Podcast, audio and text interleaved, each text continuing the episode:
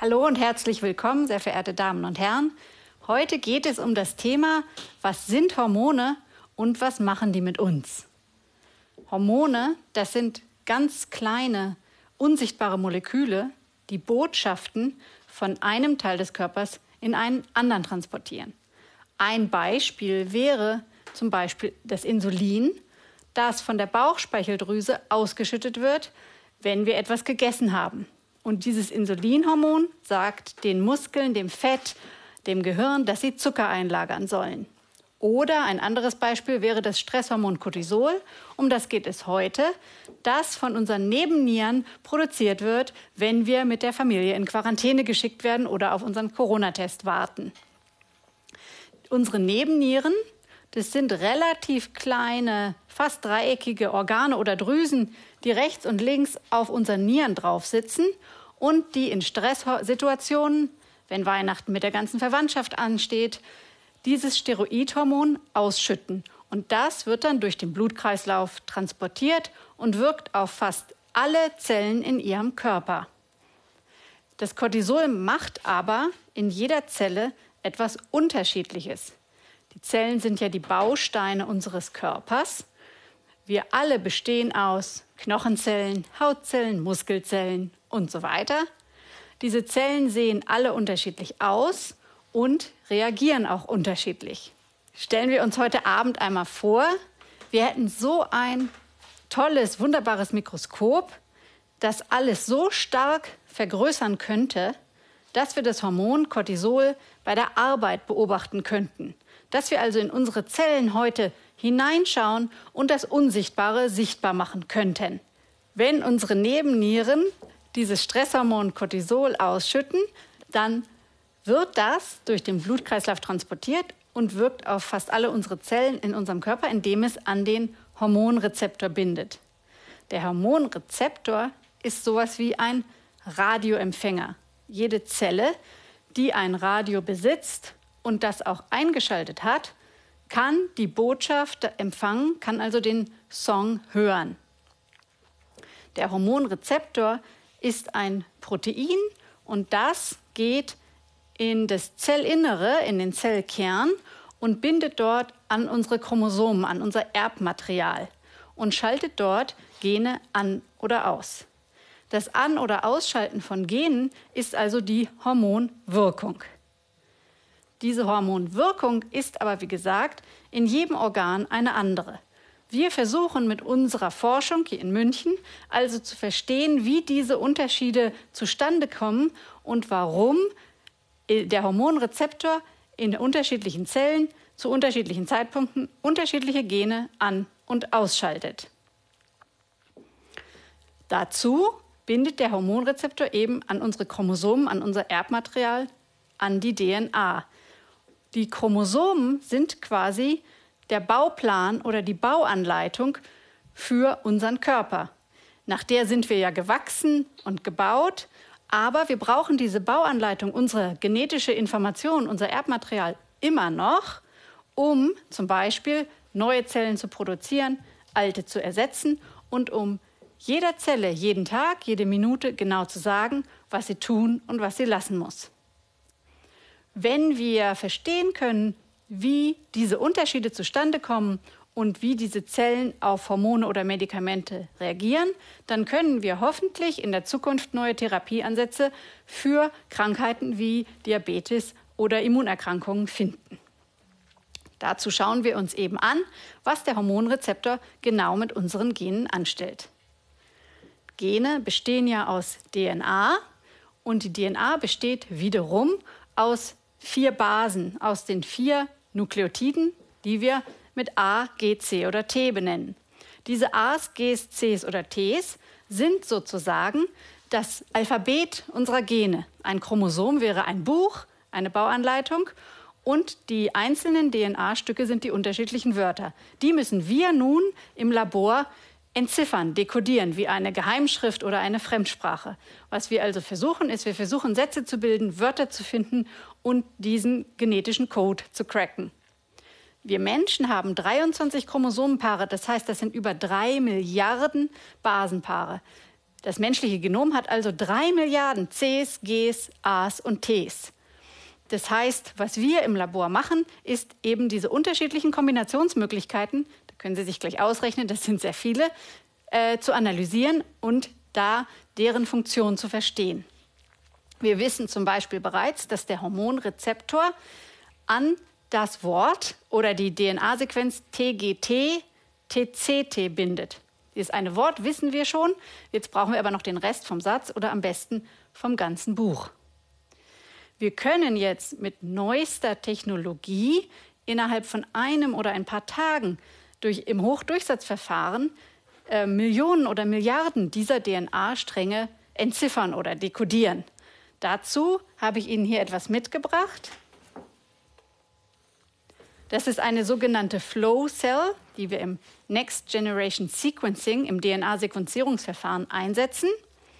Dieses kleine Ding sieht relativ unspektakulär aus, ist so ein Rechteck, hat eine weiße Halterung, das ist nur der Rahmen. Aber hier in der Mitte befindet sich eine kleine Glaskammer, die sieht aus wie ein etwas größerer Objektträger für ein Mikroskop.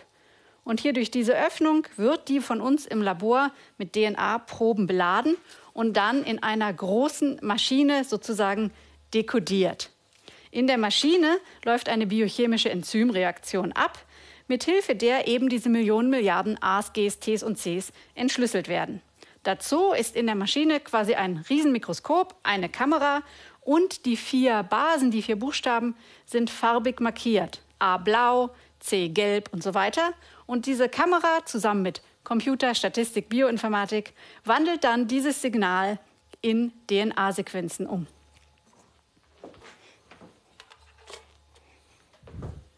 Jetzt kommen wir nochmal zurück auf die Nebennieren. Unsere Nebennieren haben gerade, weil wir im Stress sind, weil die Chefin nervt, weil eine Prüfung ansteht, das Hormon Cortisol ausgeschüttet. Das aktiviert jetzt den Hormonrezeptor, der rennt in den Zellkern und legt los, schaltet Gene an oder aus. Da werden zum Beispiel in der Leber Stoffwechselgene angeschaltet, im Immunsystem Entzündungsgene ausgeschaltet, im Muskeln oder in Hautzellen Gene abgeschaltet, im Gehirn auch Genantworten beendet. Im Gehirn sagt zum Beispiel der Hormonrezeptor, ich habe die Botschaft gehört, Signal ist angekommen, brauchst du nicht normal zu sagen, danke. Diese Botschaft sorgt zum Beispiel dafür, dass in Stresssituationen Energiereserven mobilisiert werden, für die sogenannte Fight-or-Flight-Response, für Kampf oder Flucht vor der Chefin oder vor dem Prüfer. Das Hormon wirkt aber in jeder Zelle eben anders. Es werden nicht nur Immungene ausgeschaltet, sondern eben auch Stoffwechselgene angeschaltet. Diese Tatsache, dass Immungene ausgeschaltet werden, macht man sich auch klinisch zunutze, indem man synthetische Hormone wie zum Beispiel Dexamethason, Cortison, Prednison als Immunmodulatoren verwendet. Die kann man zum Beispiel benutzen, um Immunreaktionen zu hemmen und damit Asthma, Rheuma, Autoimmunerkrankungen wie Multiple Sklerose, Organabstoßung nach Transplantationen etc. zu behandeln. Ich hatte vorhin auch schon die Energiereserven angesprochen. Leider schaltet dieses Medikament oder dieses Hormon eben viele verschiedene Gene in unterschiedlichen Zellen an oder aus. Es werden nicht nur Immungene ausgeschaltet, sondern auch Stoffwechselgene angeschaltet. Deshalb hat Cortison eben solche starken Nebenwirkungen wie Bluthochdruck, Übergewicht, Diabetes, Gewichtszunahme und so weiter. Vielleicht hat jemand von Ihnen ja schon mal Cortisoncreme auf die juckende Haut geschmiert oder Sie haben gehört, dass Dexamethason bei Covid-19-Patienten auf der Intensivstation eingesetzt wird, um die Lungenfunktion zu verbessern und die überschießende Immunreaktion nach Coronavirus-Infektion zu beenden. Die Lungenfunktion zum Beispiel ist auch wichtig, wenn werdende Mütter bei Frühgeburtsrisiko Dexamethason erhalten, um die Lungenreifung des Frühchens zu fördern. Ich sprach ja schon davon, dass diese Hormonreaktionen eben so unterschiedlich sind und in unserem Körper solche unterschiedlichen Auswirkungen haben, weswegen diese Nebenwirkungen auftreten. Darum versuchen wir jetzt also mit unserer Forschung, diese genetische Information zu verstehen, die die Arbeitsanweisung für den Hormonrezeptor ist. Wenn wir genau verstehen können, warum der Hormonrezeptor Stoffwechselgene anschaltet und Immungene ausschaltet, dann haben wir eine Basis oder eine Grundlage für die Entwicklung neuer Medikamente gegen Immun- oder Stoffwechselstörungen. So konnten wir zum Beispiel in präklinischen Studien in unserem Labor bereits neue DNA-Elemente oder neue Worte finden. Wir konnten zum Beispiel zeigen, dass in der Leber neben der Bindestelle für den Hormonrezeptor, neben diesem TGT-TCT, noch eine andere DNA-Sequenz da ist, eine sogenannte E-Box, die von einem anderen Faktor erkannt wird. Das heißt, man hat also den Hormonrezeptor auf der DNA und eine E-Box, die von einem E-Protein gebunden wird. Das heißt, diese beiden Proteine sitzen jetzt nebeneinander auf der DNA und beeinflussen sich gegenseitig. Die schubsen sich quasi so ein bisschen an. Und diese Beeinflussung, diese gegenseitigen Kontakte haben Auswirkungen auf die Genaktivität, die durch die Medikamente oder Hormone angesteuert wird. Wir konnten in präklinischen Studien jetzt bereits dieses E-Protein sozusagen ausschalten. Das heißt, diese E-Box in der DNA wurde nicht mehr erkannt. Und dadurch konnten dann, wenn der Hormonrezeptor bindet, bestimmte Stoffwechselgene nicht mehr genauso reguliert werden, weswegen die Nebenwirkungen wie Übergewicht und die Entstehung einer Fettleber ausblieben. Das sind also präklinische Studien, die sind natürlich noch sehr weit entfernt von einer Anwendung im Patienten. Was uns aber besonders fasziniert, ist, dass wir eben jetzt mit diesen neuesten Technologien das ganze Genom, alle Chromosomen gleichzeitig anschauen können. Alle 30.000 Gene, alle zigtausend Bindestellen des Hormonrezeptors. Und dass wir hoffentlich auch in Zukunft mit neuen Technologien wie zum Beispiel CRISPR-Cas9, der Genschere, auch diese DNA-Sequenzen, diese kleinen Elemente im Genom verändern können und damit auch hoffentlich neue Wege identifizieren können, wie wir Stoffwechsel- und Immunreaktionen zum Beispiel kontrollieren können. Damit möchte ich mich von Ihnen verabschieden. Sie haben heute etwas gehört über Steroidhormone, die an unsere Chromosomen andocken und die Genaktivität regulieren. Ich bedanke mich für Ihre Aufmerksamkeit und wünsche Ihnen, dass Sie selber möglichst gelassen bleiben und wenig Stresshormone ausschütten. Vielen Dank.